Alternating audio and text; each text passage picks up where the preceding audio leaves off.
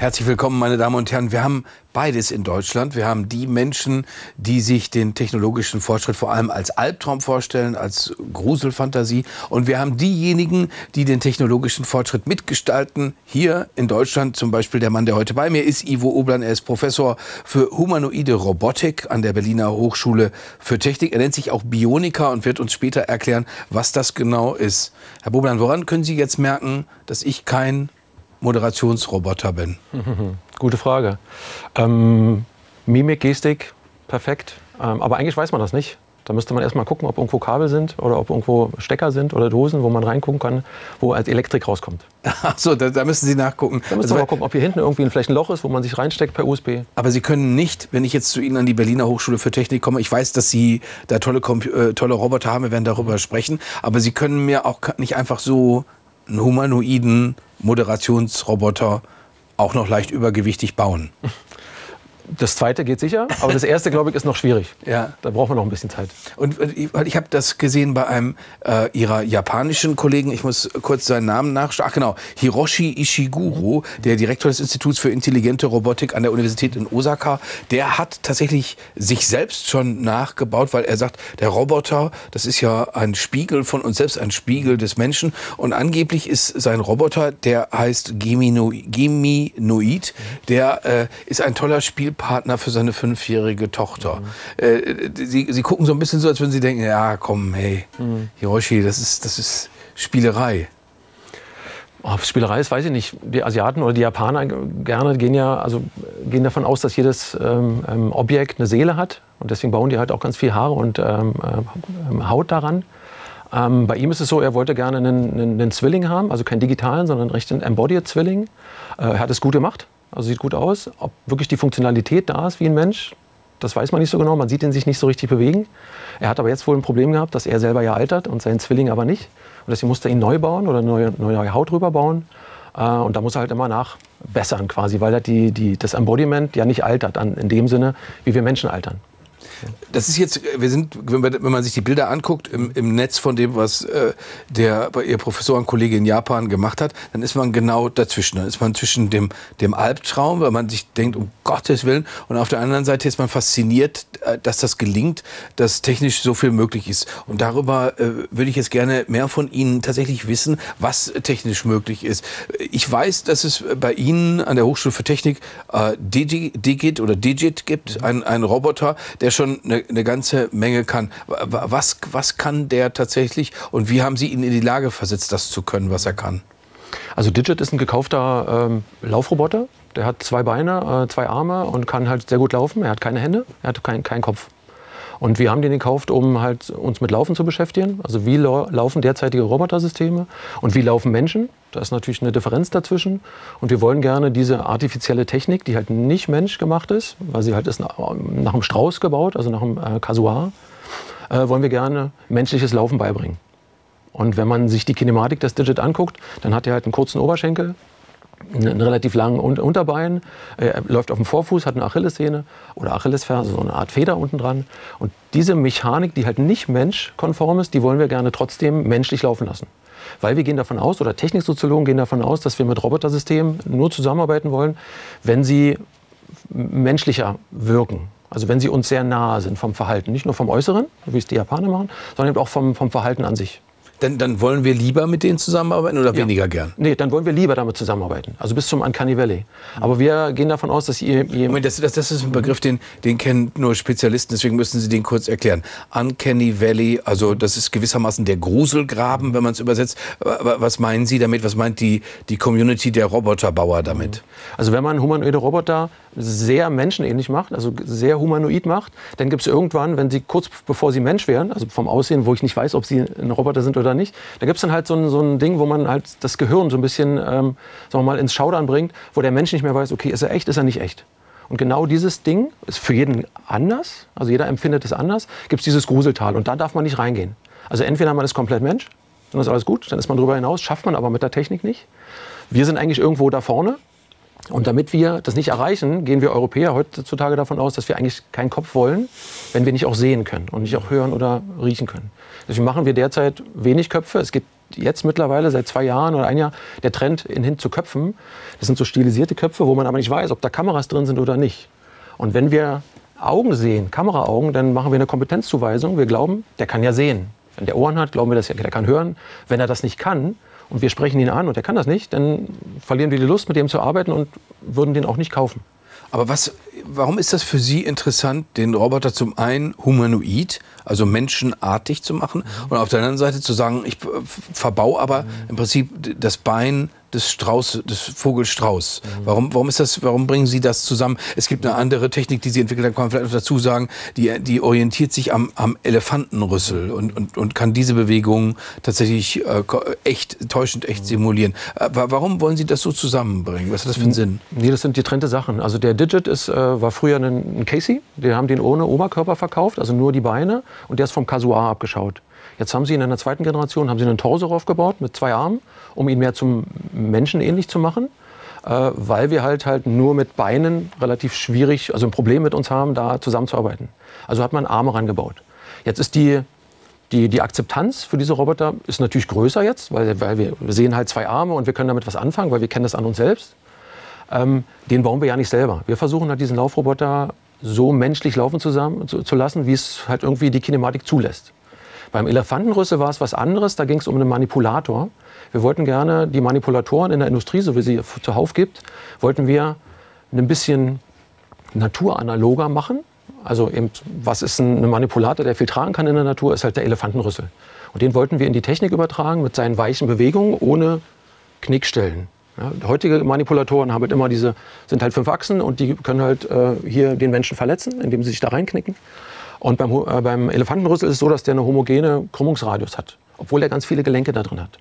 Und da war die Idee halt, so einen Rüssel zu bauen, der einerseits eine Anmutung hat von einem tierartigen Wesen, andererseits aber eben nicht verletzen kann den Menschen. Da hat man dann ganz viele andere Probleme, da man ganz viele Sensor, Sensorik hat und ganz viele Aktorik. Da ist ein konstruktives Problem. Deswegen haben wir diesen Weg nicht weiter verfolgt. Kommen wir nochmal darauf zurück, warum die Japaner äh, so ein Roboterland tatsächlich sind, weil die Japaner eine noch schneller alternde Gesellschaft sind als wir, wobei auch wir äh, altern äh, wahnsinnig. Also ich glaube, in den 2030er Jahren werden wir mehr als 20 Millionen Menschen über 67 Jahre alt sein in Deutschland. Da würde ich dazugehören, wenn ich es so weit schaffe. Das heißt, äh, in 25 Jahren bin ich 80 also somit hochbetagt, wie das äh, ministeriell heißt. Kann ich dann davon ausgehen, Herr Bubner, nach dem, was Sie bisher sehen, kann ich davon ausgehen, dass mich dann ein Pflegeroboter badet und ich den was fragen kann, während er mich badet und der kann auch antworten? Ist das wahrscheinlich oder ist das unwahrscheinlich? Das ist schon wahrscheinlich, aber ob das diese ganzen Skills, die Sie genannt haben, ob das alles eine Maschine ist, weiß ich nicht. Also jetzt heutzutage gibt es auch Manipulatoren, die kann man ranführen ans, oder ranstellen oder die sind da schon da an einer, an einer Badewanne äh, und die kann man mit einer Fernbedienung benutzen, um sich selber aus der Wanne zu heben. Später wird man die ansprechen können. Du komm mal her, hol mich aus der Wanne. Das ist gut, weil es ist selbstbestimmt. Da muss kein Pfleger dabei sein. Da ist, hat man das Schamgefühl nicht. Man kann da nackig dann irgendwie aus der Wanne gehoben werden von einem Roboter oder von einem Manipulator. Moment, das sagen Sie, das sagen Sie jetzt so. Jetzt könnten aber Leute kommen und könnten sagen, Herr Boblan, mhm. Leute von der Kirche, die das seit Jahrhunderten machen und sagen, wo, wo bleibt denn, wo bleibt die Seele, wo bleibt die Empathie, wo bleibt die menschliche Nähe, wenn Sie uns da äh, Maschinen bauen? Das ist genau der Punkt. Zum, also die, die, die Hauptarbeit von Pflegekräften äh, ist halt das Bewegen von schweren Lasten das Bewegen von Menschen. Das aber, hat aber nichts mit Pflege zu tun an sich. Pflege ist ja das auch empathisches Verhalten, sich miteinander unterhalten. Wie geht es dir denn heute, die Haut zu streicheln, äh, mit den Menschen sich, sich ähm, Zeit zu verbringen? Und da muss man ja nicht jetzt irgendwie schwere Gewichte heben. Das kann man mit so einem Manipulator machen, den man aus die Wand hebt, aus, äh, der, der, den einem ähm, aus der Wanne hebt. Oder man macht es mit Exoskeletten. Man kann natürlich auch dem Pflegepersonal ein Exoskelett Exoskelette sind, sind, sind, sind äh, Skelette, die, äh, die ich mir im Prinzip an, an mir anbringe und dann kommt die Kraftleistung aus der Maschine und genau. nicht aus meinem Körper. Genau, genau. Das sind sozusagen äh, Exoskelett, also außen ansetzende äh, Stützstrukturen, die einem eine gewisse Kraft geben. Also man kann jetzt nicht diese 100 Kilo mit einmal über ein Exoskelett heben, sondern man kriegt eine Entlastung von 20 Prozent vielleicht. Und da könnte man quasi auch das, das Pflegepersonal befähigen, das halt ähm, ähm, einen schweren Menschen aus einer, aus einer Wanne zu heben. Also das heißt, es ist wie, es funktioniert im, im Endergebnis wie der Zaubertrank von Asterix. Wenn ich mir jetzt so ein Exoskelett anbringe, müsste ich normalerweise immens mehr Krafttraining machen, um das hinzukriegen, was das Exoskelett mir an Zusatzkraft so verschafft. Ist der Plan. So ist der Plan. So ist der Plan. Das heißt, verwirklicht ist, ist dieser Plan noch nicht. naja, ist halt die Frage, wenn die Exoskelette viel tragen sollen können, dann sind sie auch wahrscheinlich größer und schwerer und sperriger. Und dann ist die Frage, passen die noch ins Bad rein? Dann muss die Pflegekraft das auch anziehen. Wie lange dauert das mit dem Anziehen? Vielleicht kommen die auch selbst angelaufen. Dann ist es doch mit dem Roboter viel besser. Ja, könnte man meinen, aber der Roboter hat ein Problem. Also, er, also, wenn man ihn jetzt laufen lässt, dann hat er zwei Beine und dann kann er umfallen. Also so wie es dem Menschen auch ein Problem ist, 100 Kilo zu heben und nicht umzufallen, so könnte man aber sagen, okay, dann, wenn man es unbedingt robotisch machen möchte, dann würde man ja eher eine fahrende Plattform nehmen. Mhm. Da sind ja noch zwei Arme draußen dran und dann ist, das, dann ist der Mensch quasi der Kran, äh, der Roboter ist der Kran, der den Menschen aus der Wanne hebt. Das kann man machen, dann steht der aber da rum, der kann auch an der Wand, heben, äh, an der Wand hängen. Die Frage ist halt, was die Pflegekräfte wirklich in Zukunft machen sollen. Die, sind ja, die werden ja nicht mehr. Wir werden immer älter. Es müsste also mehr Pflegekräfte geben, die wir nicht haben und vielleicht auch nicht wollen. Und da musste man halt überlegen, wie kann man denen was abnehmen, was sie eigentlich originär gar nicht machen müssten. Aber das kann, ist das Heben aber, von, von schweren. Aber, aber, Roboter können doch, weil Sie sagen, wo, wo bleibt der dann? Äh, Roboter können doch schon so viel. Wir können das von unseren Rasenmäher oder auch von den, von den Fegerobotern, die fahren halt in ihre Ladestation zurück und verweilen dort. Und das heißt, so, sowas kann man sich doch auch vorstellen, äh, tatsächlich für äh, die Pflege von Menschen. Also er, er, er hebt hoch, hebt runter, äh, trocknet ab und, und fährt wieder zurück. Das ist schon machbar. So ein Gabelstapler, klar, kann man machen. Das ist halt die Frage, ob ein Gabel Haben Sie gesagt, ja, Gabelstapler? Ist ja ein Gabelstapler. Im Endeffekt, ja, ist eine, eine Z-Achse hoch äh, und sonst ist es eine mobile Plattform. Das, was es in der... Äh, ah, da, da, ist der Ingenieur, ne? Das, das ist eine Z-Achse und, und das reicht dann, dann habe ich es. Ja, kann man im Prinzip machen. Da braucht man halt nicht so eine komplizierte Kinematik wie in den Humanoiden. Ich glaube, also es gibt halt viele Aufgaben im Pflegeberuf. Es ist einmal das Aus der Wanne heben oder das Mobilisieren von Patienten. Auch da würde man vielleicht keinen Humanoiden nehmen, sondern einfach eine, eine Bewegungsmaschine, wo der Mensch selbstbestimmt im Bett üben kann, auch zu Hause, wo er nicht auf andere angewiesen ist. Und der Pfleger, die Pflegerin kommt nur vorbei und redet mit ihm. Wie geht's dir dabei? Was macht dein Herz? Äh, fühlst du dich wohl dabei? Also eher die, die, die pflegerische Kompetenz ausnutzen. Für Botengänge im, im Gesundheitswesen, das können rollende Plattformen machen. So wie so ein äh, Staubsaugerroboter oder so ein Rasenmäher. Da gibt es dann irgendwie vier Räder, die fahren dann da irgendwo hin und her und besorgen was zu trinken oder holen Medikamente oder nehmen das Essen wieder mit oder so. Das machen ja heutzutage auch Pflegekräfte. Also die ja, gehen hin. Traumvorstellung, meine Traumvorstellung wäre doch, dass wenn ich jetzt, dass ich für so in Japan habe ich äh, äh, gesehen, dass tatsächlich man darüber nachdenkt, was so ein kleiner Kleinwagen kostet, so 20.000 Euro oder 20.000 Dollar oder sowas in der Richtung, dass man äh, dafür einen Roboter haben kann. Und da hatte ich mir vorgestellt, wie gesagt, ich weiß es nicht, ich habe es mir nur vorgestellt dazu, dass dieser Roboter, dass ich dem dann sagen kann, geh bitte, weil du siehst, ich, mir geht's nicht so gut, geh bitte, füttere die Katzen, geh bitte, hole mir die Zeitung. Ich weiß, das ist old-fashioned, eine Papierzeitung zu lesen, aber hole mir irgendwas anderes, äh, hole mir das Buch. Mhm. Äh, und das, das können Sie mir aber noch nicht bauen. Verstehe ich Sie da richtig? Naja, die wären denn schon da. Die, das sind ja die Zweibeinigen, die es jetzt gibt oder in Zukunft geben wird. Also es gibt irgendwie so eine Pipeline von zehn Roboter oder mehr, die jetzt gerade irgendwie äh, auf den Markt kommen. Äh, die können im Prinzip ja laufen und irgendwas anheben. Das dauert noch ein bisschen länger. Das, also von der Zeit her brauchen die ein bisschen länger. Das wird schneller gehen in Zukunft. Das ist ja eine multifunktionelle Sache. Also einmal die Katze füttern, kann man auch automatisiert machen. Gibt es einen Schalter und dann läuft halt so wie beim das Futter da in den, in den Snap. Muss eigentlich kein Mensch machen. Kann man machen, muss man aber nicht. Dieses Zeitung holen, Klar, das ist eine Menschaufgabe. Da müsste man dann einen, einen Humanoiden hinschicken. Das kann aber auch ein vierbeiniger Hund sein. Mhm. Ein Roboterhund, der gerade die Zeitung holt. Also wenn wir uns überlegen, viele Sachen vom Menschen, die wir im Alltag kennen, die wir, also die, die artifizielle Welt ist so gebaut, dass wir Menschen uns darin zurechtfinden wenn wir uns rausnehmen aus einigen Sachen, also Katze füttern und äh, Zeitung holen, dann könnte man oder müsste man dafür, wenn man nur einen haben will, einen Humanoiden nehmen, der dann beides kann, weil er ja auch von alles ein bisschen kann, so wie wir auch. Dann nehmen wir uns aber raus aus der Gesellschaft und lassen nur die Roboter für uns draußen diese Arbeit für draußen machen. Das heißt, wir degenerieren dann. Das ist, ein, das ist eine große ähm, Befürchtung, dass wir nicht nur muskulär degenerieren, sondern auch die größere ja. Befürchtung, wie gesagt, Deutschland ist das Land des Kulturpessimismus. Man kann eine Abendgesellschaft einladen, wo dann alle sagen, um Gottes Willen. Ich habe ich hab sogar tatsächlich jetzt gehört, bei, als es um einen, um einen, einen Fastnachtsumzug ging, da hat der Kommentator geraunt, wie schlimm das alles wird mit der künstlichen Intelligenz. Und dazu gehört zu diesen Albträumen, Roboter werden uns beherrschen. Wir versetzen Roboter in die Lage, dass sie, dass sie das können, was wir können. Und dann werden sie von alleine, weil sie in, alleine in der Lage sind, sich das beizubringen, von alleine besser und beherrschen uns dann. Wie, wie nah dran sind wir als Spezialist für humanoide Robotik an dieser Zukunftsvorstellung, an diesem Science Fiction? Ähm, vor zwei Jahren, bevor JetGPT da war, hätte ich gesagt, wir brauchen noch sehr lange. Ja, jetzt haben wir diese großen Sprachmodelle oder Transformer-Modelle, die halt aus dem ganzen Wissen, was es im Internet gibt, ähm, Vorhersagen treffen für das, was wir hören wollen oder das, was wir dort reingegeben haben. Ähm, man kann auch sagen, viele sagen halt, die denken halt, was wir haben wollen. Ja, oder die produzieren uns da Texte. Ähm, das wird weitergehen. Also ist ja quasi das Brain der Zukunft. Was wir noch ein Problem haben, ist halt eben die Kinematik der Robotersysteme. Also die Materialität. Wir haben halt nur die Materialien, die wir haben. Die Natur lässt nachwachsen und äh, gesunden oder also quasi heilen. Das haben wir in der Technik nicht, mhm. also nicht so ausgeprägt. Wir haben halt auch das Problem der Aktorik und der Sensorik. Wir müssen uns also irgendwie bewegen. Da ist unser Muskel noch ideal dafür. Er braucht wenig Energie. Der, die Roboter, die müssen irgendwann nach ein paar Stunden müssen die halt an den Strom und können nichts mehr. Okay, wir müssen schlafen, kann man dazu sagen.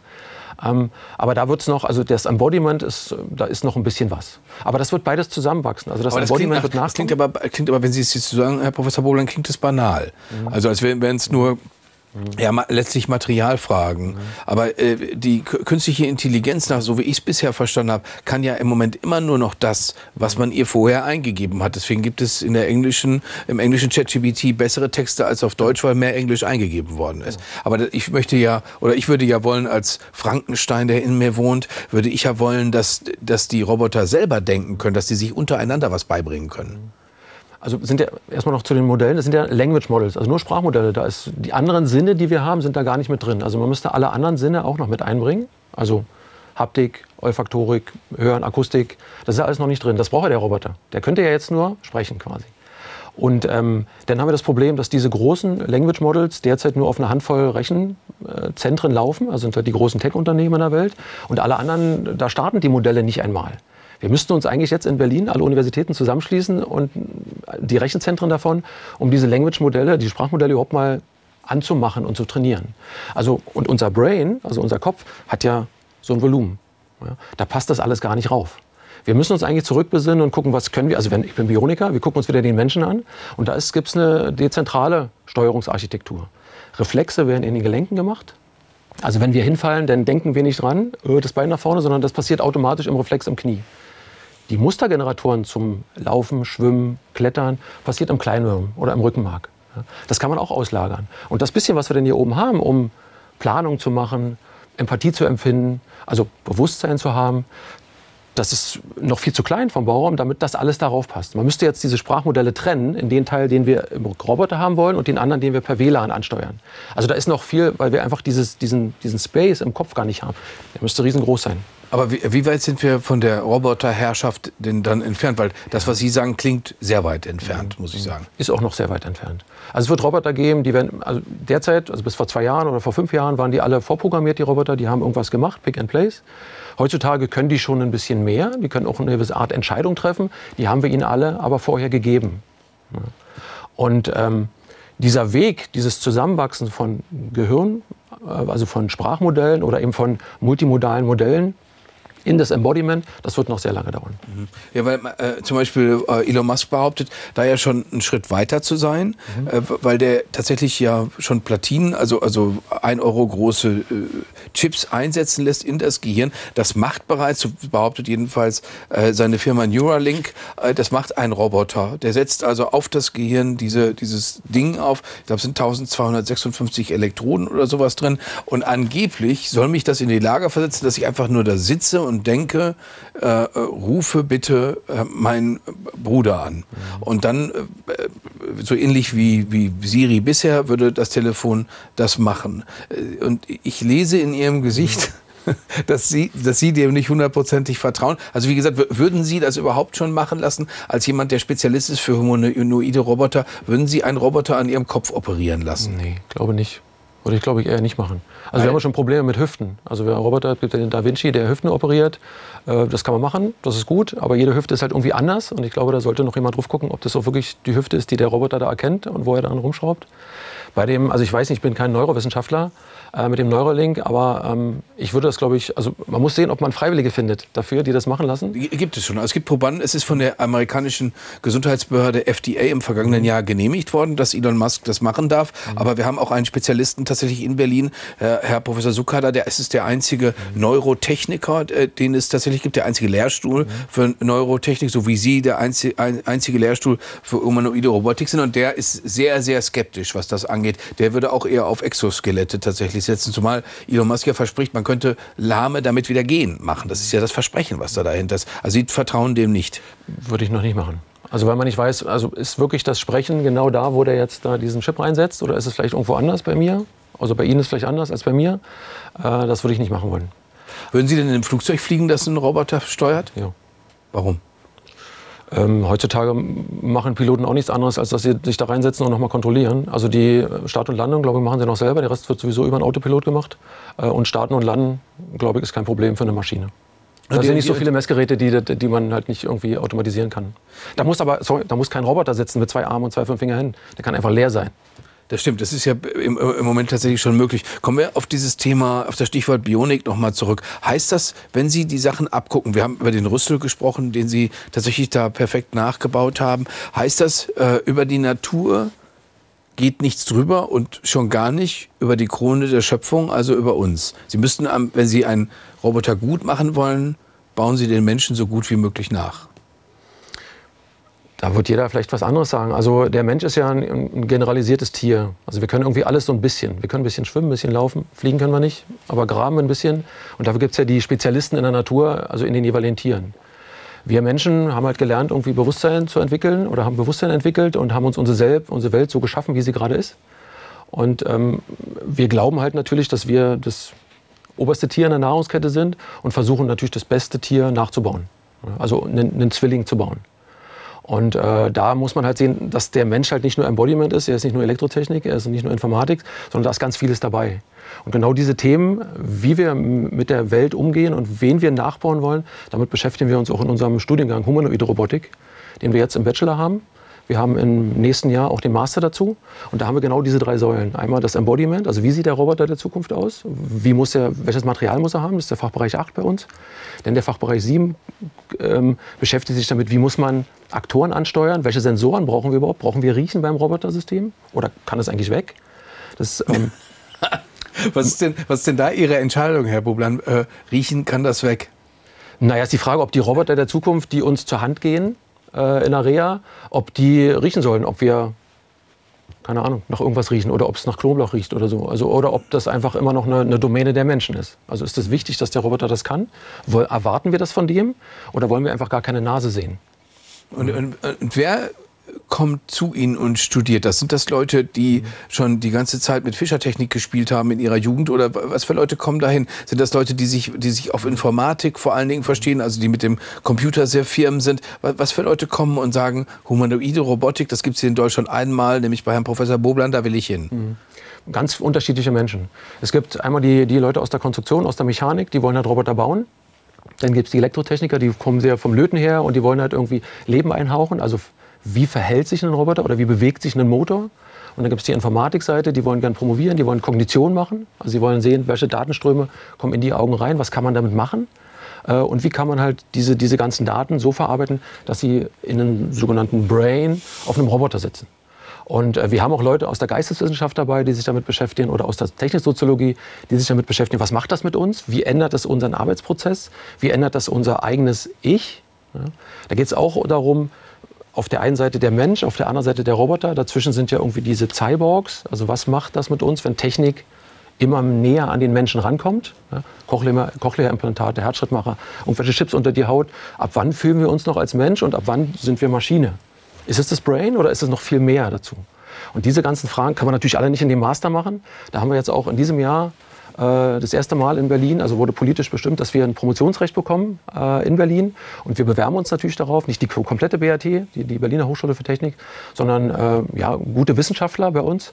Und wenn wir das Promotionsrecht haben, dann forschen wir natürlich in diese Richtung viel, viel weiter, um halt zu sagen, was sind denn die idealen Roboter der Zukunft, die wir uns wünschen in der Gesellschaft.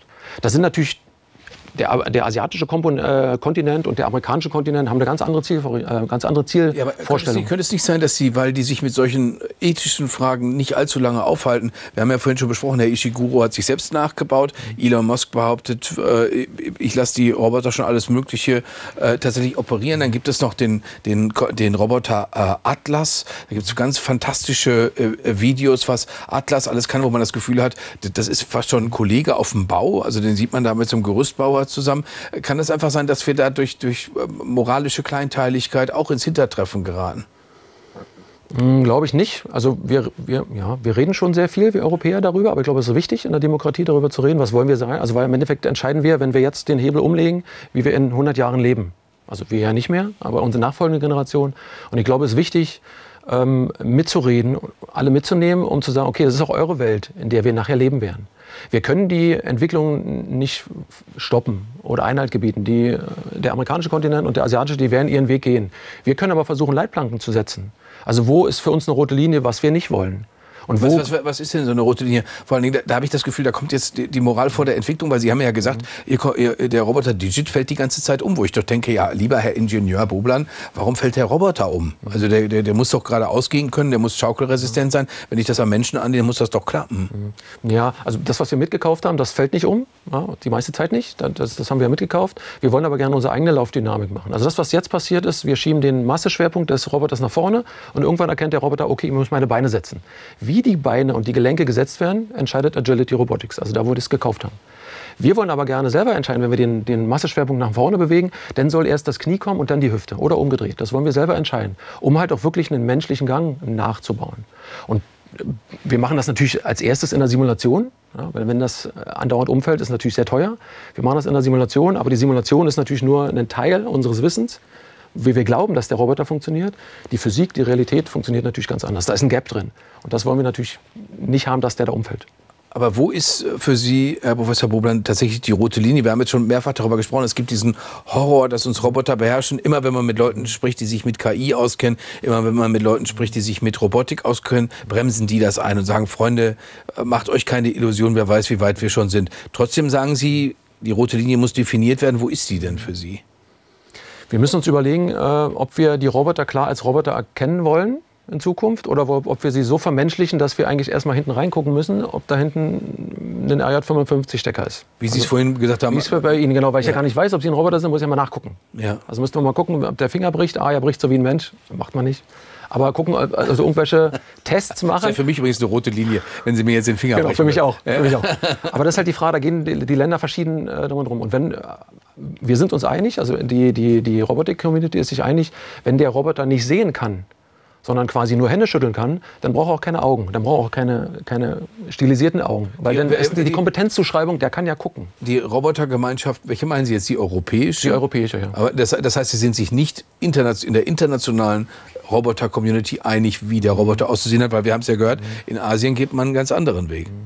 Ja, Asien ist halt eben von der Geschichte her ganz anders geprägt. Für die ist es ganz wichtig, dass die Roboter äh, Augen und eine Seele, also die haben eine Seele alle. Und wenn man eine Seele hat, dann hat man vielleicht auch Augen und irgendwas. Und dann finden die das gut und daran erfreuen die sich auch. Und da, das ist für die Motivation, daran weiterzumachen.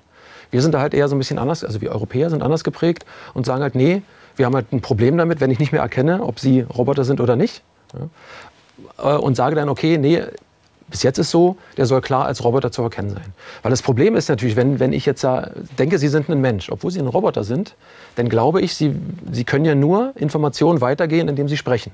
Wenn Sie aber Roboter sind, dann kommunizieren Sie über WLAN tausendmal schneller, als wir beide zusammen sprechen. Und dann haben Sie ganz viel andere Informationen weitergegeben, die ich gar nicht weiß. Also ich bin nicht mehr Herr der Informationsflut, die aus Ihnen rausgeht oder die bei uns hier gerade ähm, äh, existiert. Und das ist ein Problem mit der Kompetenzzuschreibung. Und dann verliere ich das Vertrauen und dann werde ich auch dagegen arbeiten. Und es geht ja darum, eher Vertrauen zu gewinnen, also mit den Robotersystemen beim Menschen Vertrauen zu gewinnen, damit die Roboter Wirksamkeit entfalten, also dass sie helfen können im Alltag.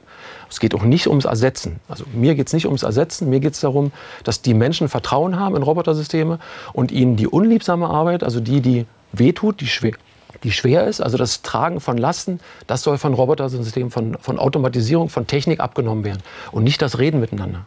Das soll natürlich weiterhin bei Menschen sein. Wer will sich mit einer Maschine unterhalten? Die wenigsten. Ich danke Ihnen sehr für Ihre Zeit, Herr Professor Bobler. Und weil das Gespräch so angenehm war, kann ich Ihnen jetzt sagen, ich bin ein Roboter und komplett von Theo Koll äh, tatsächlich programmiert. Also das, was Sie gehört haben, war letztendlich Guck ich gleich mal nach. vielen Dank, dass Sie hier waren und vielen Ihnen vielen Dank fürs Zugucken. Dankeschön.